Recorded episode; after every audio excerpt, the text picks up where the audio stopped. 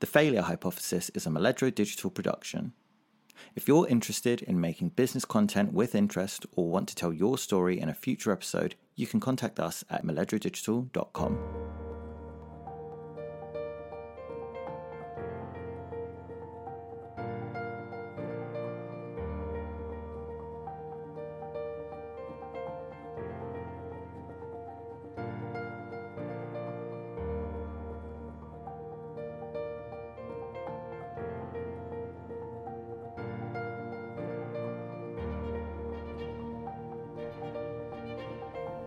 Hi, my name is Vivian Chan, and you're listening to The Failure Hypothesis.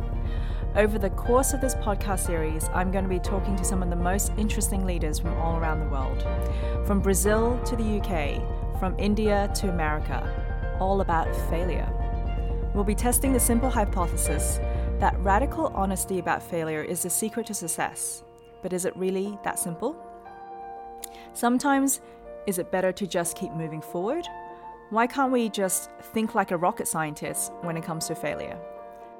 To help us find out the answer to these questions and more, we've assembled a dream team of guests that includes the chief scientist of a global tech company, the president of a major record label, a private equity titan, and a Webby Award-winning podcaster. For new listeners who want to learn more about the failure hypothesis and the timeless mission to get the leaders of today and tomorrow all talking more openly about failure, please check out episode one, wherever you get your podcasts. My guest today is Chris Hitchins, U K Managing Partner of Katten Law. One of America's top law firms, Katten is still relatively new to the U K market, but under Chris's leadership, is firmly establishing itself as a force to be reckoned with within the extremely competitive London and U K market. Alongside his leadership responsibilities, Chris has a thriving personal practice, which combines his extensive experience in employment and corporate law with a focus on advising businesses on how to grow, enhance their reputation, and improve their culture. Chris has a C V you might expect from a high-powered city lawyer. Starting at the blue-blooded Slaughter and May, Chris has worked for a collection of prestigious law firms with a sterling reputations, including Latham and Watkins, Lewis Silkin, and Morgan Lewis. Chris has been recognized as a leading individual in his field by Chambers U K and the Legal five hundred. But behind the C V is something less expected, a disarmingly frank and plain-speaking lawyer who, as they might say in American politics, you can imagine yourself having a beer with. He's also the type of person you turn to in a crisis or when complexity threatens to overwhelm. That's exactly why clients from international charities to multi-billion dollar asset managers and from exclusive hotels to tech startups rate him so highly. Welcome! I think today is going to be a very interesting day to both me to learn a little bit more about yourself mm-hmm. and for you to share uh, your story and your journey. Some successes, but I really want to dig into the failures. Plenty of those to choose from, so uh, thank you for having me. Thank you for the opportunity, as they Definitely. Um, the floor is over to you. Where do you want to start? Um, I will start. I think I will set the scene as to what it means to be a, a, a lawyer in the City of London. So, and it's changed massively. So I started in nineteen ninety-seven. Mm-hmm. As you say, started at Slaughter and May. At the time, and it still is probably, Slaughter and May used to market itself as the city law firm. It's a very competitive market. Everybody knows Slaughter and May is a blue-blooded firm, very, very good at what they do. I was very lucky to get a job there. Um, I didn't have many choices of jobs, but it doesn't matter because the one that you get is the one that people remember. I didn't have any other options in London, as it happened. Was that a grad position? Um, yeah, it was out of out of law school. So you apply. It's very competitive out of law school. Um, I had a job from uh, an offer from Eversheds in Birmingham. I'm from Birmingham. A lot of people from my school stayed in Birmingham at the time, and uh, Eversheds was a was a good fit for that. Slaughter and May was my only London option. Mm. Um, And uh, my grandfather, who had once had a meeting at Slaughter and May, basically said, you'd be mad not to come to London and work for Slaughter and May.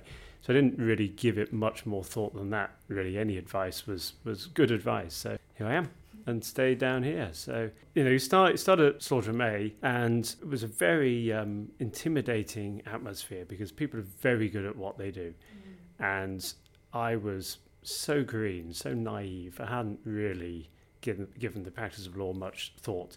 It was just probably just a bit of a assumption that you come out of uh, come out of a private school, go to university, and you feel like it's, you know, it's a natural progression, but you suddenly realise that I'm out of my depth here.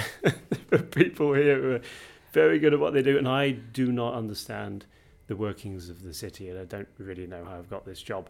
So it was it was quite intimidating, um, and stressful, and long hours as a result. But yeah. Hindsight, loved it. Absolutely loved it. So happy that I I've been there. Um, but the the changing point for me was when I had an opportunity to do a a, a seat as part of my training in Hong Kong. I spent six months with uh, one of my best mates who was also a trainee with me. Both got the nods to go out to Hong Kong at the same time. Coincided with one of my school friends and his firm. He was out in Hong Kong, and a bunch of other people we we knew very well. So it was, from a social perspective, it was it great. Was, it, was, it was amazing. It was it was the hardest I had worked in my um, time there, but the social scene was was fantastic. Was it because well. the working culture is different? The working culture is different. The, the, the main thing for me was it was a smaller office, and it was, rather than being part of, I, I don't know what size Slaughters was at the time, five hundred, six hundred people. You are a small cog in a massive machine, and yeah. you, you get on, do your job extremely well, and woe betide you if you don't.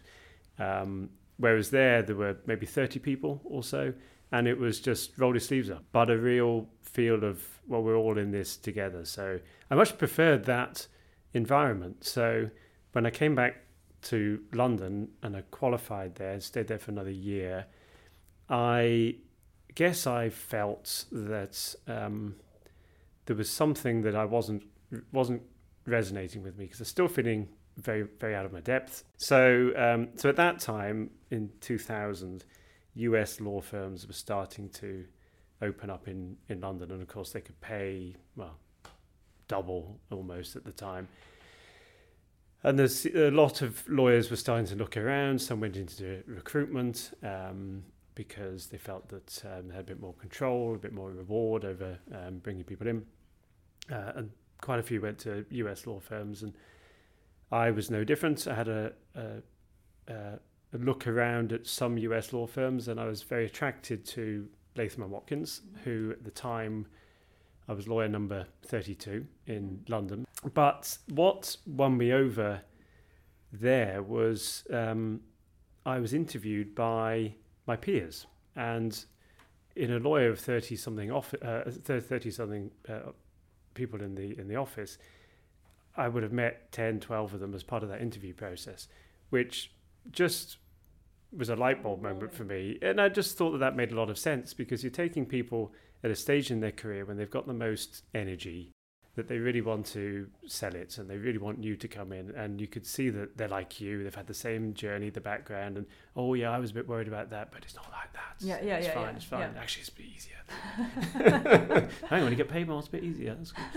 And, and that that idea just won me over, and uh, actually, even even in the eight years that I was there, even though it grew to something like three hundred lawyers in London by the time I left, and became a, an international success, which which was fortunate for me, because the reason why I joined was to be part of something that I could input into the growth. So I, so I had uh, eight years at Latham, and the career path for a lawyer is you're a trainee for two years, you qualify as a lawyer, and then nothing for six, seven, eight, nine, ten years. Mm. So twenty-five years ago, you could make partner within six years of uh, qualifying. That's changed these days. It's more like ten or eleven or, or twelve.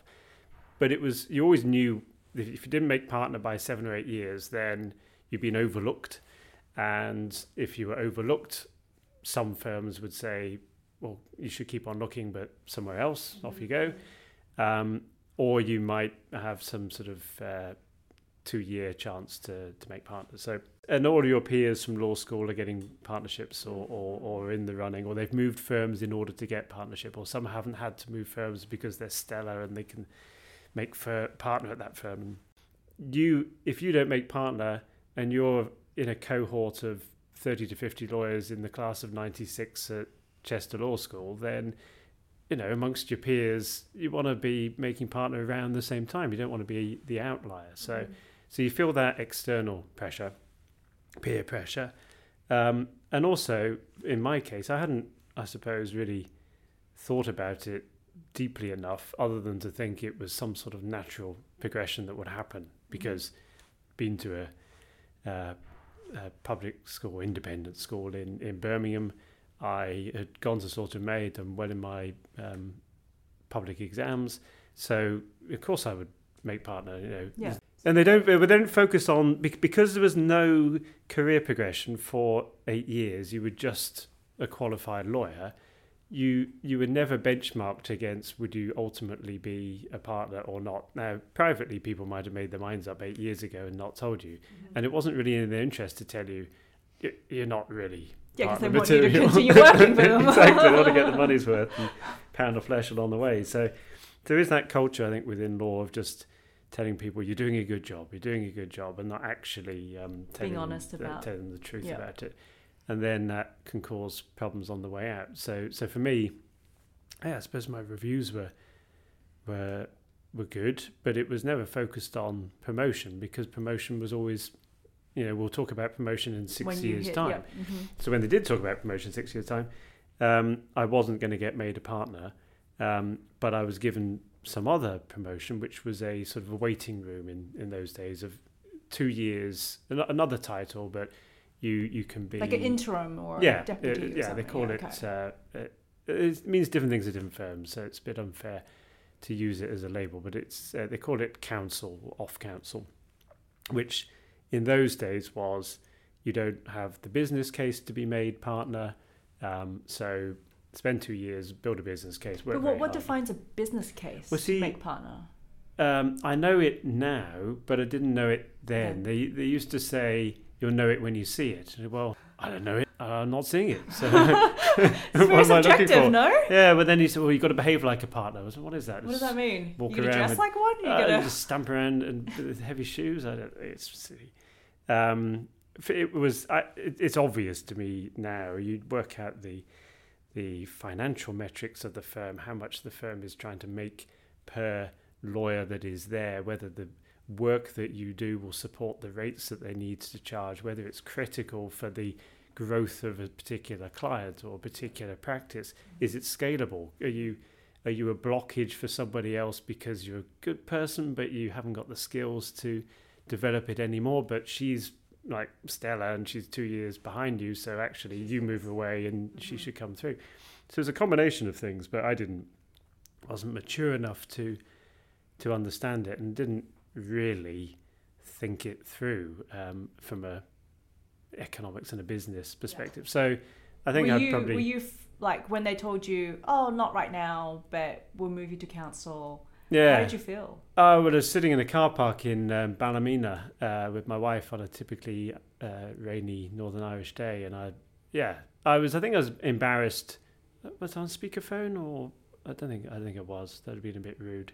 Um I was embarrassed in front of her because I'd always probably uh, implied that, you know, I'll be able to do this and, and, you know, we'll all be fine financially and blah, blah, blah. So I was probably, I was embarrassed in front of her. I was, um, I was upset, um, but indignant, angry, you know, that sort of, I'll show them sort of thing, rather than what exactly is it that they want you to do and how would they like you to react, because yeah. actually that message is somebody said congratulations to me a week later and I thought oh you know that's a bit you know yeah. whatever, but she was she meant it it was a promotion and, and I'd seen it as a snap it in wasn't, the face it wasn't a success it wasn't yeah, a success that it was, you wasn't expected what, what I yeah and and, and, and it almost in a I expected it because um, I've you know almost felt it was not an entitlement or whatever, but I just I hadn't queried that it wouldn't happen. So, um, whereas the proper reaction is, okay, well now, what do I need to do to demonstrate a business case and develop my develop my business, and who's going to support me to do that? Because there were a lot of people there who would have done, mm-hmm. but um, I took the news in a sort of petulant and. Uh, bearing a grudge way and sort of carried it around with me for six months until it pissed people off, I think. But you said the su- business case was very subjective. Yeah, but it's developing all the time. So mm. I so I started as a corporate lawyer then. I changed to become an employment lawyer. And that it was a wonderful opportunity that wouldn't have been afforded to me somewhere else. So mm. so I benefited from that. And uh, and very grateful that they had that opportunity and they supported me to do that. So um, as a result, it then put me in a different pool from...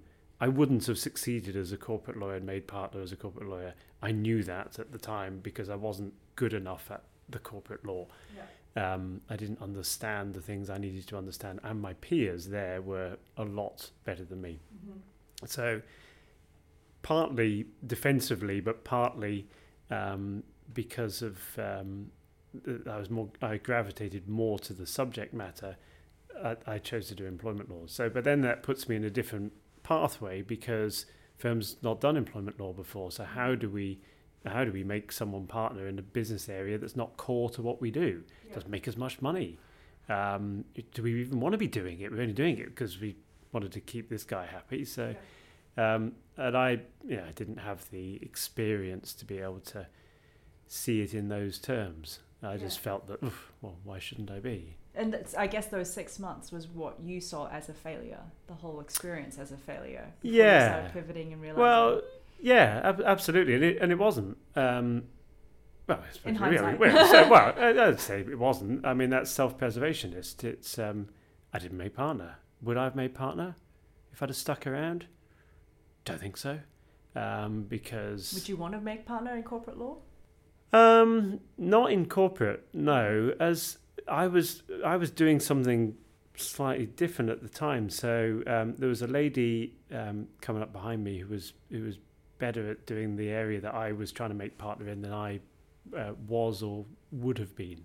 So um, so they so they made the right business choice, but would there have been room for two of us? Yeah, and if if we're circling back to the what you thought was a failure moment, which in hindsight really isn't, but it, you enabled the flexibility to then start to um, carve yourself to be the maverick in Latham, to actually start to look at... Top Gun Maverick, what an idiot making that comparison. Not intentional. Law, right? Not intentional. They were like, oh, well, for... I don't know if that's what we wanted to do, right? Yeah, well, I, I was... Um, when I decided that I had to leave Latham because um, I didn't feel that the... two-year path or then eighteen-month path that I was on would, I didn't feel that at the end of that I would necessarily get made a partner. Okay, um, right. Because at what point did you know? Somebody said to me, so they told me six months before I was uh, made counsel, you're going to be made counsel. So six months of kicking the cat. And then and then on January the first, you're now counsel. Yes, I know. Have to rub it in. Um, and... Somebody said to me after about three months, she said, look, I sit on the panel of people who get promoted from counsel to partner, and just so you know, the, the minimum requirement is two thousand one hundred hours, which I don't know, translates to whatever, ten, eleven, twelve hours chargeable a day. And um, so you need to be in that ballpark in order to not just get bounced out of the process. Uh, and that was great advice because... It's clarity. It's clarity, yeah. and and... in what I was doing, it was quite hard, even with the best one in the world, to find those hours. And that was the business case. It wasn't work shy, lack of willingness to knuckle down and do those hours. I can't physically find files that I can charge X hundred pounds an hour on to that extent um, continually. Even if I can, I can't find enough for somebody else to do the same. Because so I can't grow it to get forty-two hundred hours, sixty-three hundred, whatever. I can't. I, so, so it wasn't there. So, so I was in a rare moment of maturity, but because of that clarity, I suppose, I figured out, look, it's not going to happen. So um, I felt good about being in control of the next opportunity. So um, I got a job as a, a partner at Morgan Lewis. So making partner from not being a partner was um, was quite hard, mm-hmm. um, but um, the transition on paper looked wonderful because it had it had a real theme and, and story to it that I could sell to myself, which I think was important, because I think you continually, particularly when you get to middle age, you're very revisionist in, um, well, I did this because of this, I did this because of this. Did you really? Did you? Or you're just now drawing a theme to justify why you've been booted from that firm and you didn't make it at this one, and actually people are quite glad that you left. Um, and the theme was that at Latham there were only a handful of employment lawyers globally. It was an add-on to a very successful firm doing other things. At Morgan Lewis, it was a uh, market-leading standalone practice in its own right in the U S. So I was joining a firm where what I did was internationally recognized as what part of what the firm did, not exclusively yeah. that, but it's, and, it, and even now it's still, you know, number one ranked in the U S for, for employment law. So what particularly attracted to me, uh, to, to the firm, very charismatic other uh, partner who I'd met at a training event a few years uh, back, uh, and I, I gravitated towards him. But it was a small office. There were thirty-two, I was lawyer number thirty-two again. Mm-hmm. I thought there's a perfect symmetry to that. And, you know, if we can grow this to two hundred ninety-five lawyers, the same as Latham, then then this is great. And that resonated with them. It resonated with me. And uh, so anyway, at it, my, my time in Morgan Lewis, I joined as a new partner. And I had deep down always, since my six-month stint in Hong Kong at, at Slaughter's, I had realized that a small firm environment where you're looking to try and grow something with a point and a purpose. Mm-hmm. So uh, it's great to be at the, the the stellar name, the big name, the the top of the tree, the best. You get called up to play for Manchester United or Manchester City or Liverpool, then you know there ain't no way down uh, up from there. That's it. You've got to hold on. If you don't win, it's it's failure. Yeah. I don't feel comfortable in those environments because, for various reasons, I think um, it's hard work. I don't. Sounds like I don't like. Um, I don't like the the uh, the sacrifice that comes with it. The the family sacrifice. The uh, the work life um, dynamic. Um, I think you have to be quite um, focused and driven, but your family dynamic has to support that and has to be very open that that's what you're going to do, and I didn't want that, so um, um, I haven't sought that out.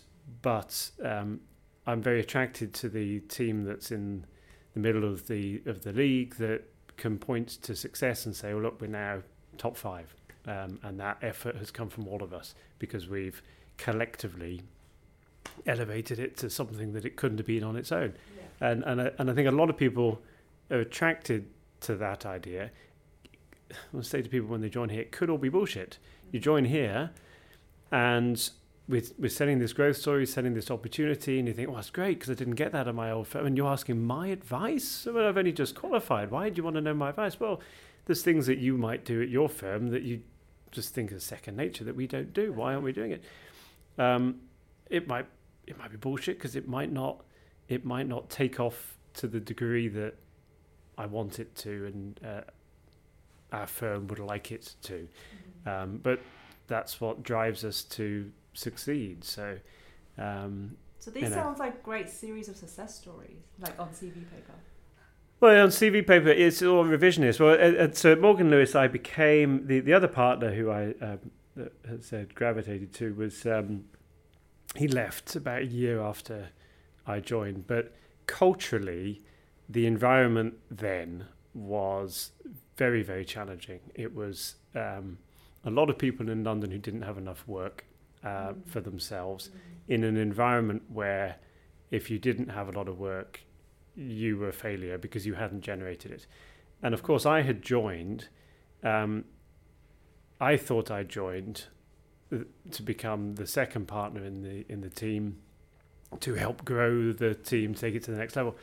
That wasn't the narrative that had been spun about me before I joined. Um, there was somebody in the team who I knew um, who had been told I was joining to do an area of work that wouldn't uh, challenge her progression, mm-hmm. um, But I did exactly the same work as she did, and she knew that, and I knew that, and I had a conversation. Well, we do the same work. But that wasn't what she'd been told.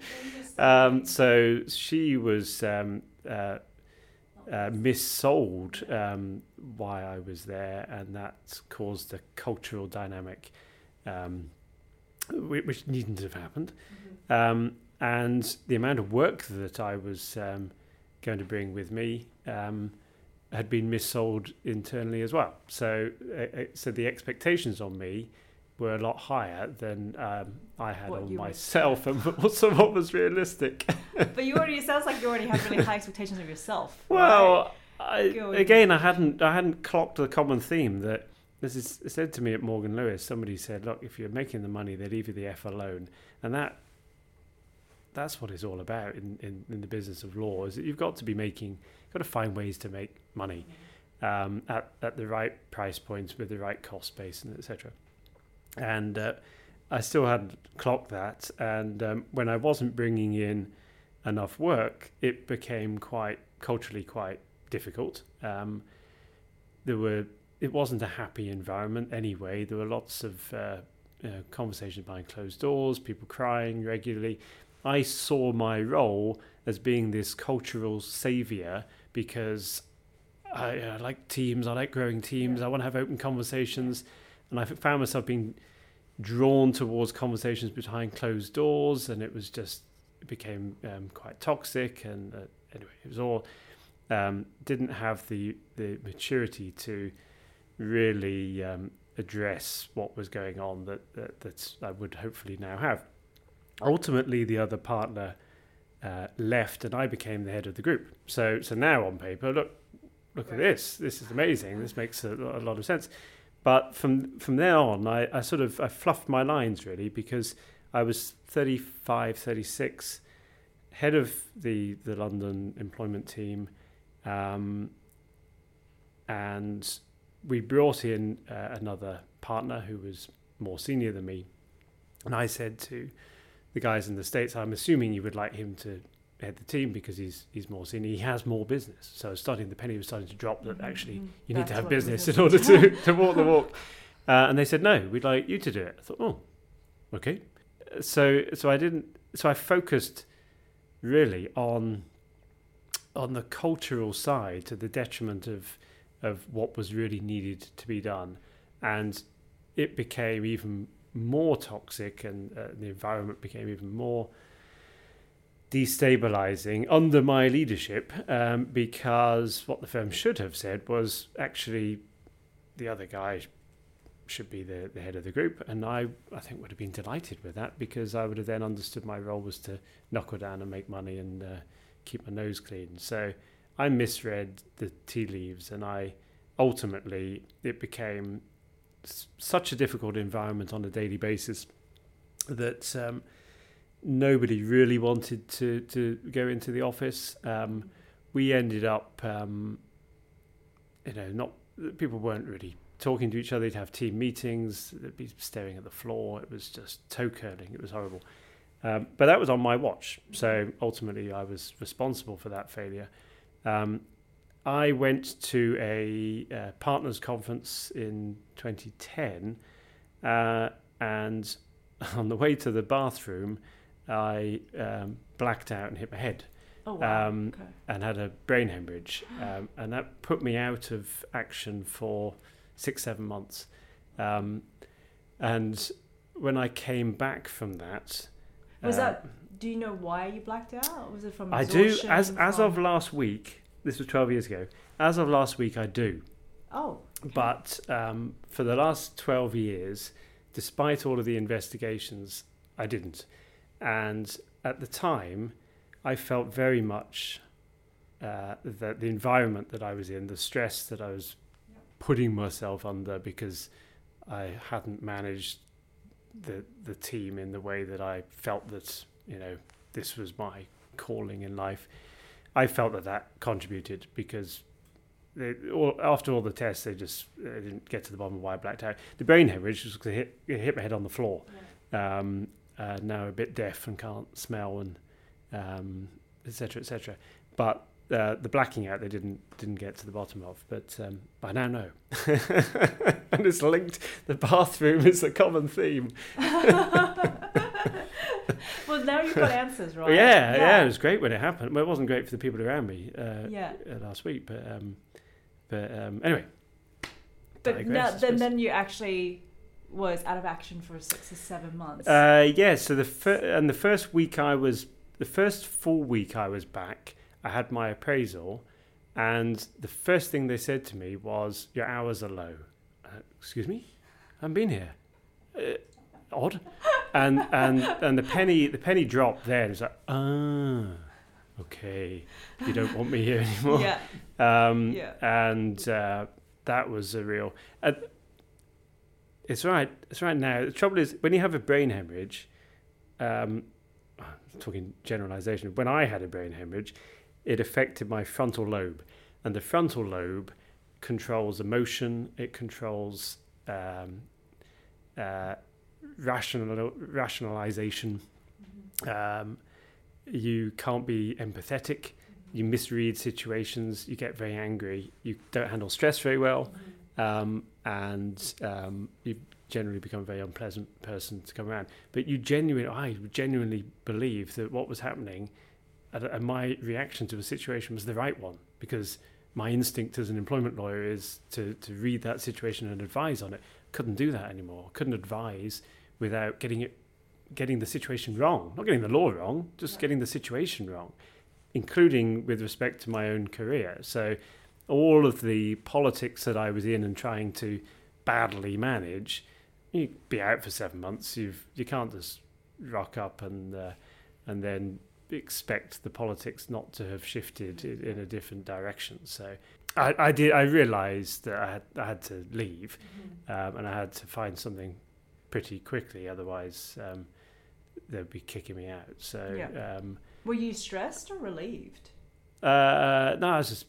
I was angry. I think I was angry that uh, that the the the, the, the conversation was in it was in code because because the, the beauty of the condition that I had was that I was I had no filter, so I was able to say things without. It's a bit psychopathic, I suppose, but, but it was it, you know you could say something. Uh, you didn't have to tread on eggshells anymore. You could just say, just. For example, you could you, you, in a performance review, you could say your performance isn't very good. You wouldn't have to mm, it's a sugarcoat it. You could you could say things, and um, I hadn't realised that at the time. But when I I moved firms to a wonderful uh, cultural environment, which was exactly what I needed, and for a time there, I retained that ability to be able to say something in a room of twenty or thirty, which was I now call elephant in the room. I haven't coined it. I'm not some. um, People say elephant in the room, but I was able to say elephant in the room, call it out without any fear of, you know, my, or, or, or, or, or that it might impact my career to say it. Yeah. Um, and I used to say it and sort of like sit back and go, ooh, let's see what, see how that. And I, and I loved that because it was refreshing. Because um, and when when I started to, it was like I used to think it was a superpower. So when that sort of waned, and I started to become a bit more diplomatic and and, and then a bit more. You know, don't want to uh, um, get people feeling uncomfortable. Um, oh, so use a very clear phase. Yeah, so I sort of lost. I like, lost it. I'm trying to get it back again because um, the because it's healthy. And then coming back. Yeah, to a minus to, to the minus two point oh. I um, that uh, when I was told your hours are low and, and I figured out I needed to leave. I didn't. I, I probably didn't react particularly well, but I didn't. Um, I knew I had to leave, but I knew I had to find a culture that was as stress-free as the practice of law could be. Mm-hmm. Um, and I found that. I was going to ask, is that possible? Um, uh, yeah, it, uh, the firm I went to, Lewis Silkin, was, uh, was, was and is a wonderful uh, group of people. So it was, and because I hadn't started as an employment lawyer, I always felt in the back of my mind, employment lawyers are better than me. My wife's an employment lawyer. She qualified as an employment lawyer. She's better than I am at employment law, and she has done it from the junior age. I hadn't, so I was always trying to backfill that, and always areas that I felt I had a blind spot. So by going there, one hundred employment lawyers, you learn through osmosis that somebody else is working on something. Oh, I can okay, I'm glad I've learned that now through you. I haven't had to do it, but I can see how that all works. So that was a tremendous learning experience for me. And this, you know, surround yourself with people who are better than you. But it's just, it was exactly that. These were these were talented practitioners who readily shared what they did for the common good, you know, making everybody better. But culturally, it was it was just the right environment for me to be able to rehabilitate. Um, uh, the only pressure was was on my that I put on myself. You know, they wanted me to generate a certain amount, um, and what I could generate fitted within their their profit margin. So it was all fine. It was all yeah, it was all very fit. very good. Yeah, it was it was great. But I lost that superpower of um, during the time I was there, of being able to be honest and call out the elephant the in the room. The culture was too nice? I think because it just got better, because it just got better and I didn't want to... I No, because I then started to feel that if I did say something and it made people uncomfortable, I was like, well, why would you want to make people uncomfortable in an environment that people are very comfortable? So so I started to... That started to... Empathy came back. Empathy came back. So it sounds like from a lot of your stories, influencing positive culture is very mm-hmm. important to you. Can you elaborate a little bit yeah, about that? Yeah, sure, thanks. Um, yeah, I think it is. Um, and I had a... Um, had a light bulb moment a month or so ago when um, my my wife's given me a box of things I need to sort out, which are personal effects and what have you, um, not getting divorced or dying or anything like that, but it's it's old letters that I've um, I'd written. I had a year off between school and university. I was in South Africa and I wrote to my grandmother a lot, mm. and I was flicking through one of them and it, and I'd written at the age of nineteen to her. It's bizarre because it's never this emotionally open and a talking basis, but I obviously felt the need in the letter to put it down and saying, when I grow up, I want to be in charge of a small, I don't want to say use the word office, but a small office environment that is looking to grow and I can influence its growth. And I thought, a bit odd. I don't, I don't remember writing that and um, must have believed it at the time, but that's exactly what I have sought through my career move. I've been in the environments that are market leading and it's tough and I couldn't I couldn't cope. I did eight, ten years in that environment. Happy to work very long hours and hard and, and blah blah blah. So it's not so much that I couldn't cope, but I didn't want that environment. There's more to life mm. to, to me than that. But you could look at it in another way and go, well actually you can't influence that environment unless you're the highest biller, you're working one hundred hours harder than everyone else, or you're bringing in millions of dollars more than somebody yeah. else. Yeah. That only then, normally in a law firm, do you then get to dictate culture and make change. And to get to that is extremely hard. And I would not, still have not, uh, got to that level. So um, it's slightly self-preservation is to put yourself in an environment where you can influence it, where the bar is lower at the moment. And then you raise the bar to a level with your lords and masters to the level that is the right level. But you have to be ambitious. And of course, the ambition is to raise the bar as high as or higher than those other people. But maybe don't tell them that. Yeah. And so now, fast forward to current day, present day, mm. it sounds like you are able to create that culture here. Uh, absolutely. It's, um, it's a big part of what we're trying to achieve, that it's such a challenging market. It's um, it's it's very difficult to recruit. It's very difficult to retain. It's very difficult to win clients. It's very difficult to differentiate or even to copy. It takes a lot of resource, a lot of time and effort. And um, it's hard enough uh, as it is doing it on your own when if people don't have that clarity of purpose of why they're here. So a big driver for me is everybody here understands what we're trying to achieve, who we're trying to do it for, and why, and what their role is. We've got seventy, I would say seventy-three, we've got three joining on Monday, so let's call it seventy-six. seventy-six people now, and everyone who joins on day one I will have the same uh, conversation with, and look, this is what you've told us you're here to do, this is how your career path can map out, and this is what success represents to me and to the people who hired you. And what you told us, rep- success represented to you. So if there's a disconnect, you know, we'll, we'll have that conversation as we go along. But let's let's not try and aim for something that you know you can't achieve, and then, you know, not make eye contact with me for the next two years. Or um, if you feel that we've we're missing a trick and we can be more ambitious than we've laid out, then tell us what you need. If you need us to go and hire more people, you need more resource over here, you need better technology, then please get that on the radar screen and we will make it happen. It's the environment that you can come here, you can change it by having a good idea and running with it. And you may get pushback from the first person you speak to because it's not hasn't been done that way before. You may get pushback from the second person you speak to because they think that it can't be done that way because somebody advised them a few years ago. But nobody will mind you asking, and nobody will bemoan you asking the third person and going, oh, it can be done. Well, but I have to do it. I'm not going to do it. You can do it.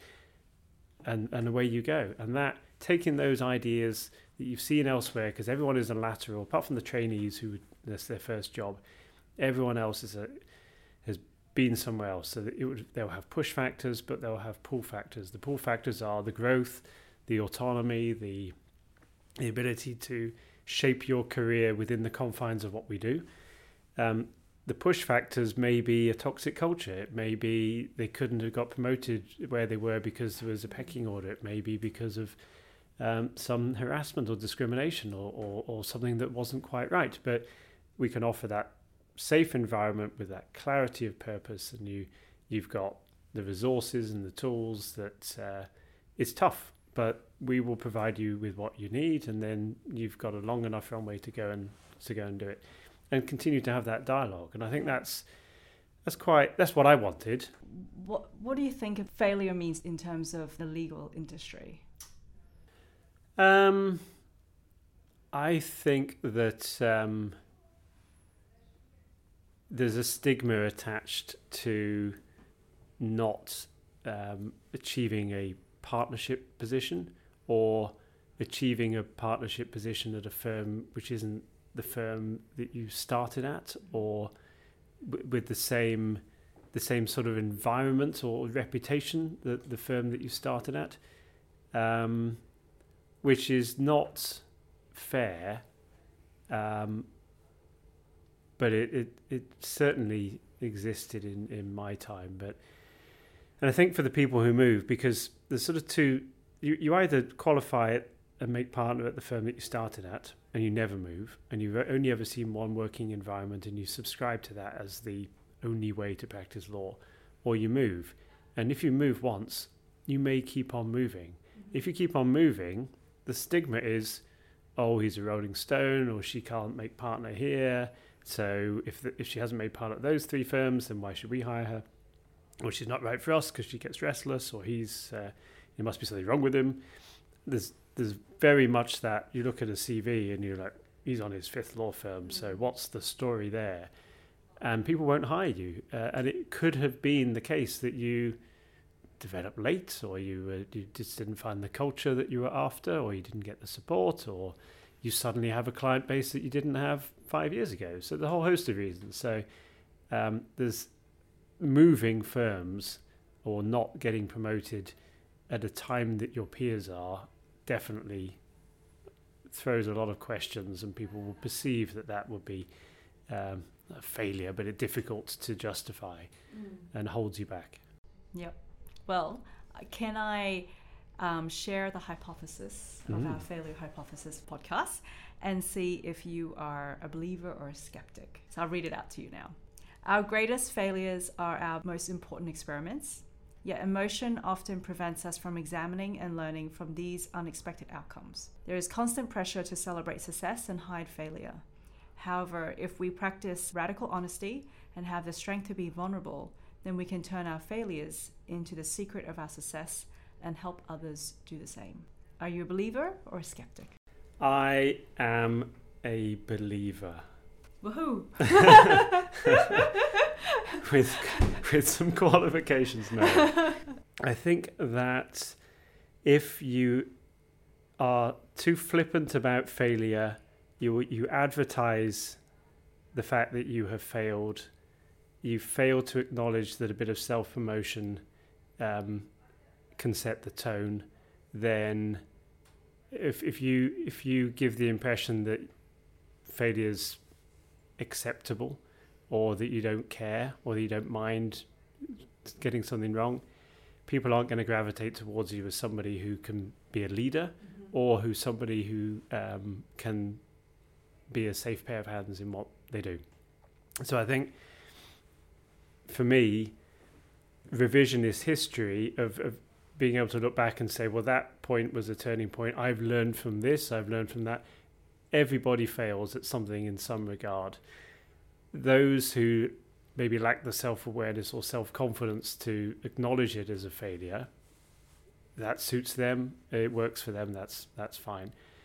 Um, if you are more self-aware and you can say, well, that didn't go according to plan, or that, you know, was slightly embarrassing, um, you, there's no doubt that you become more clear on what it is you're trying to achieve and what you can achieve and what maybe your your purpose is. That, that what is it that you can do, not better than everyone else, but you can do quite well, and it actually matches what you happen to be doing. Mm-hmm. And you can then be interested in that theme and start to read about it. So a- absolutely you can, and you must learn from the failures. You must identify those failures, um, maybe not at the time, but in a revisionist way. I I do dwell on them in a sporting context, but I haven't played sport properly for twenty something years, but I'm still miffed about certain things that, you know, didn't go my way. I, I would just not let it drop, um, even now. But in the business sense, no, because I'm, I'm self-preservationist because of my accident. I don't, I, I, I preserve myself from that sort of stress where if I don't achieve something, it's going to cause, it, it, it won't do, but I thought maybe at the time it might have caused the accident to happen again. So um, I think it's it's important to um, to put things in perspective, but but not to dwell, uh, not to dwell so that you're not then looking forward and you're not then just focusing on what you can control. But uh, on the whole, you're much better off reflecting and learning. For me, reflecting and learning on what didn't go the way that you wanted to. Otherwise, you're putting the wool over your own eyes, um, and starting to um, write your own narrative rather than listening to what other people are, are saying in the direction of travel. So I'm a believer. Thank you, Chris, for being so honest and sharing your story today. We dived in a lot about your past, and you just mentioned me- being able to move forward. So what else is it that you're currently working on or in the future that you want to share? Yeah, my daughter's doing her G C S Es, uh, two other daughters, and uh, um, that's a big part of our lives. Um, professionally, I need to um, I need to be able to look back on my career and make a success of what I'm currently doing. So everything to date has pointed towards this opportunity that I now have. If I cock it up, then I'm going to have a hard time explaining to myself in five years, ten years time, I made the most of the opportunities that I was given through my upbringing. So there's a lot of pressure I'm putting on myself to make a success of what we're doing here. Now, what success looks like is tempered by um, what I can, what I've been through. Uh, and also what is realistic. I don't want to set goals that are uh, unobtainable. I don't want to set goals that are unrealistic, but I want to set stretch targets, and I want to be ambitious, and I want it to be fun. I want it to grow.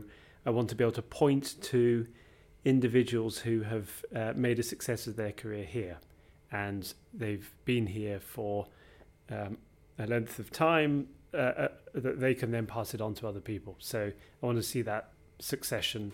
I want to see that um, that growth, um, that I've helped to create a platform where that can happen. That that to me would be success, and that has to be headcount growth. It has to be revenue growth. It has to be doing the exciting deals, working on matters that people have heard of, the P R, um, the inclusion, the diversity, women in leadership. All of all of that is uh, an important part of what we are, but those are just words. You've got to be able to actually deliver that, something tangible. So that is uh, the direction of travel.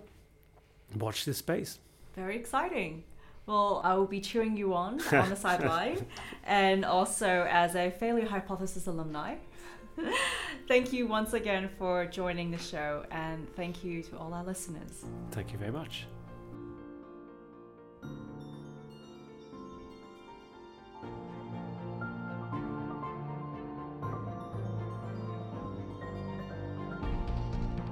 You've been listening to The Failure Hypothesis with me, Vivian Chan. To hear other inspiring stories from unique leaders, please subscribe to The Failure Hypothesis on Apple, Spotify, or wherever you get your podcasts.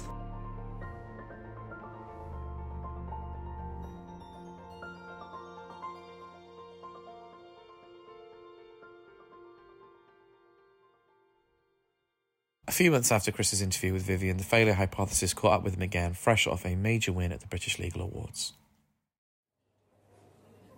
So, um, as regular listeners to the show will know, we love to catch up with our alumni, particularly at high points, as we did with the um, formidable Jamie Morton in New York. And today we are here with our latest guest, Chris Hitchins, the managing partner of Katten U K. Um, after a particular high point a few days ago, Chris um, led his team to a major win at the British Legal Awards. So, first of all, can you tell us a bit about what you won and, and the night? Delighted to, yes. We won the Transatlantic Firm of the Year uh, at the British Legal Awards, which uh, was the only category that we put a submission into. one hundred percent um, success. one hundred percent success. Strike rate one out of one. And possibly my favourite ocean as well, so there you congratulations go. Doubly. Yes.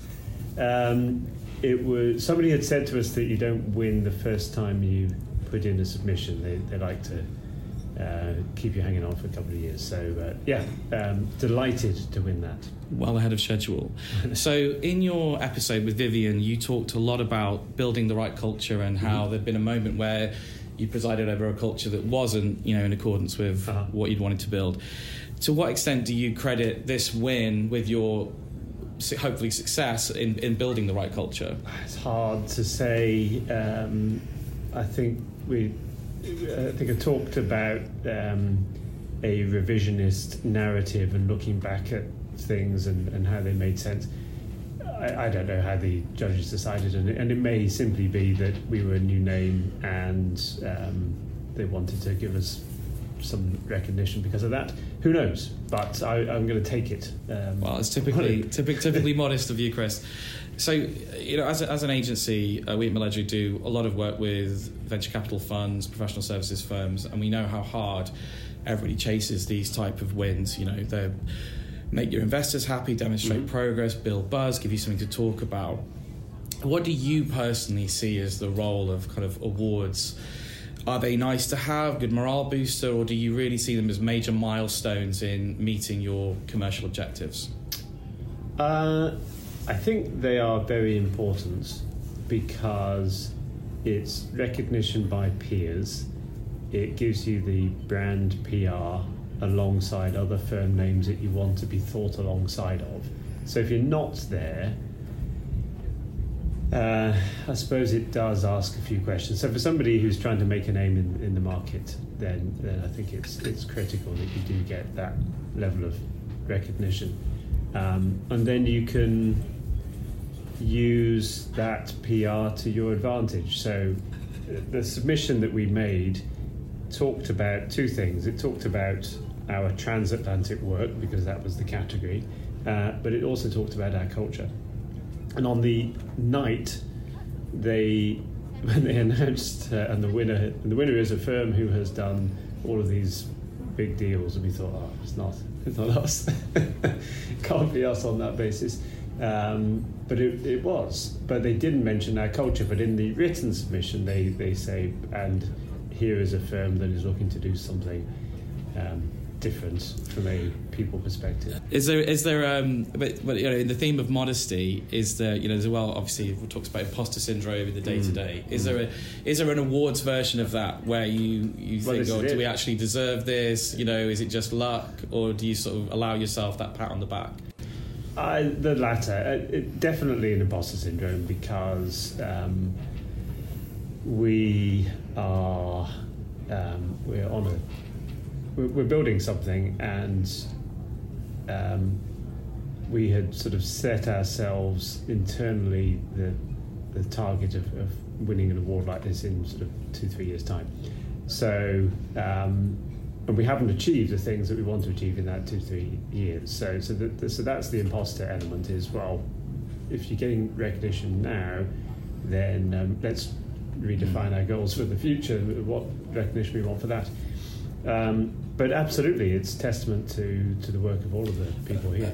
And how, in terms of how you, you feel about it, or and your colleagues feel about it, I'm sure you speak a lot. Is it, how does it compare? And it may be comparing apples to oranges. A big client win, a promotion, winning the award. Are they all much of a muchness, or do they have do they hit differently? Um, I, big client win, getting in new work, building something sustainable is critical, and you can feel when when those things happen. You feel that there there is a There is a difference. You feel that you're on the path and you're building, and it's um, it, it's all going in the right direction. This was just a, it was like a punching the air moment. It was just mm. no way, which which is brilliant, but it's um, it's it, it's it's not the it's not the be all and end all from a, um, where we need to be as an organisation. Oh, and when you talk about, you know, because I mean everyone sets objectives. It's rare the business that's going to meet every single one of them, because they're that easy to meet. Why you why they're your objectives, mm-hmm. right? Mm-hmm. But do you think that winning an award like this alters success perceptions of success and failure amongst potential clients and rivals, or is it just part of the everyday, you know, hustle and bustle of business? No, I think it's extremely important that is uh, our. journey is to um, and where we want to get to involves name recognition, brand uh, elevation, and P R along the way. So, so this is all hugely intertwined as part of that. So, if we hadn't have won this award, we would be looking for next year to see, well, what award categories uh, might we be eligible for, in order to get that name recognition. So this this is an important stepping stone to to continue us on that path. Well, clearly the key to winning awards is appearing on the show, so I'm sure absolutely happy to welcome on some of your some of your colleagues. I just wondered, lastly, are there any? Um, it's a couple of months since you you did the episode, and obviously mm-hmm. it's been a very fruitful few months for you, which probably haven't had any new failures. But I just wanted to wondered if you had any reflections now that a couple of months have passed since you did the episode with Vivian, and you were so open about about your well, what you perceived as certain failures in your career.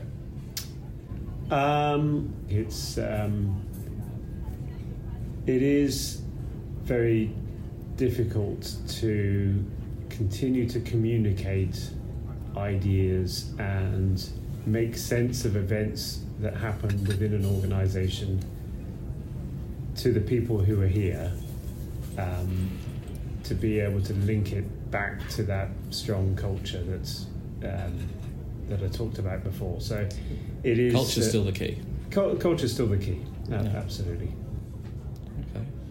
Well, Chris, that's um, that's great to catch up with you. Congratulations again on on, on such a great award from such a great ocean. Thank you. Um, and um, we'll be following you as uh, an alumni. So thank you once again. Thank you very much. Thank you for listening to The Failure Hypothesis, a Maledro Digital production. To find out more about making and appearing in business content with interest, visit our website at maledro digital dot com.